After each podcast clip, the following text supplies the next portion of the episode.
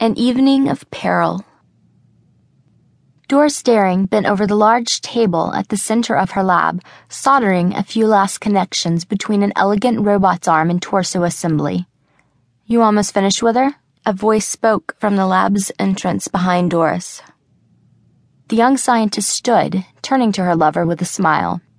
"Well, I wasn't going to activate her without you, but yes."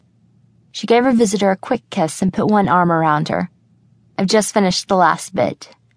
Dash Watson leaned into Doris's casual embrace, smiling up at her. "You've grease on your goggles, darling."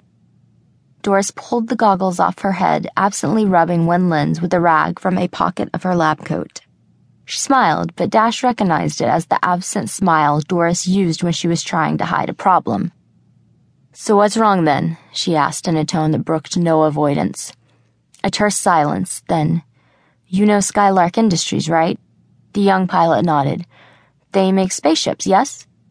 "Yes. The founder, Dr. Edwin Skylark, was a friend of my father's." Doris tucked the goggles into another pocket of her lab coat. "Was?" Doris shrugged. "Dr. Skylark went into seclusion 3 years ago. Didn't tell anyone where he was going. My father hasn't heard from him since then." "So what about him?" Dash looked down at the seemingly forgotten robot, then back at Doris. The scientist handed over a letter. "This was delivered to me last night. Hand-delivered, not by telemail or delivery tube." "By whom?" Dash read the letter, her eyes getting wide. "He didn't give his name, just said Dr. Skylark sent him. He took off before I could get a good look." "Are you sure this is genuine?" Doris nodded. "I compared it against samples of his handwriting from Dad's papers." "Did you tell your father?" "I called him once I read the letter. He got really quiet when I told him what it said and told me to meet him at his old lab in the city today." Doris looked over at Dash, real worry in her eyes. "I want you to come with me," she said. The way his voice sounded, and with that letter... Dash stroked her lover's arm gently. "It'll be okay. I'm with you no matter what or where." She smiled. "You should know that by now." Doris smiled back. "Well, come on," she said. "Let's start up this girl of ours."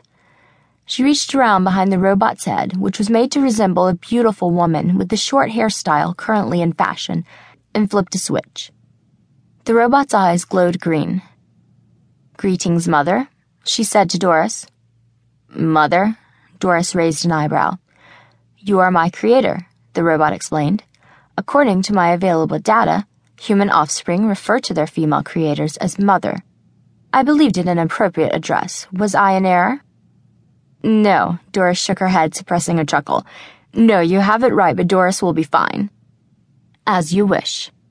She cocked her head, internal machinery whirring. "It may be of some interest to you that there are several humans approaching the building. They appear to be armed." "Damn," Doris muttered. "Dash, we've got to." At that moment, the door to the lab was smashed open. A tall woman with jet black hair and skin like marble strode through the broken doorway, heels clicking on the stone floor. She was flanked by two armed and uniformed guards. "You will stay where you are and surrender," she said in a voice used to being obeyed. She flipped open a badge complete with photo ID card. "Professor Lilith Kane with the Department of Science. I'm here to bring you into custody." "For what?" Dash stepped protectively in front of Doris, assuming a fighting stance. "Violation of the N-Sanction Technology Act," Kane said, unimpressed. "Step aside unless you wish to be charged as well." "You can go to hell, you tarted-up piece of—" "Dash!" Doris put a hand on Dash's arm, restraining her. Suddenly, more than a dozen heavily armed men crashed through the windows. Guns were leveled at the two women, all clicking with the sounds of hammers being pulled back. "Fine," Professor Kane smiled. "Both of you, then." Dash smiled weakly, holding up her hands. "Heh."